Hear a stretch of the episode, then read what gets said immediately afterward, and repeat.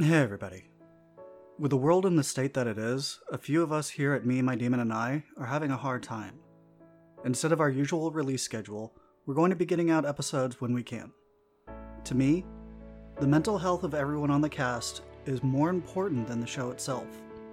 So, this isn't the end of the show, and I apologize for the delay.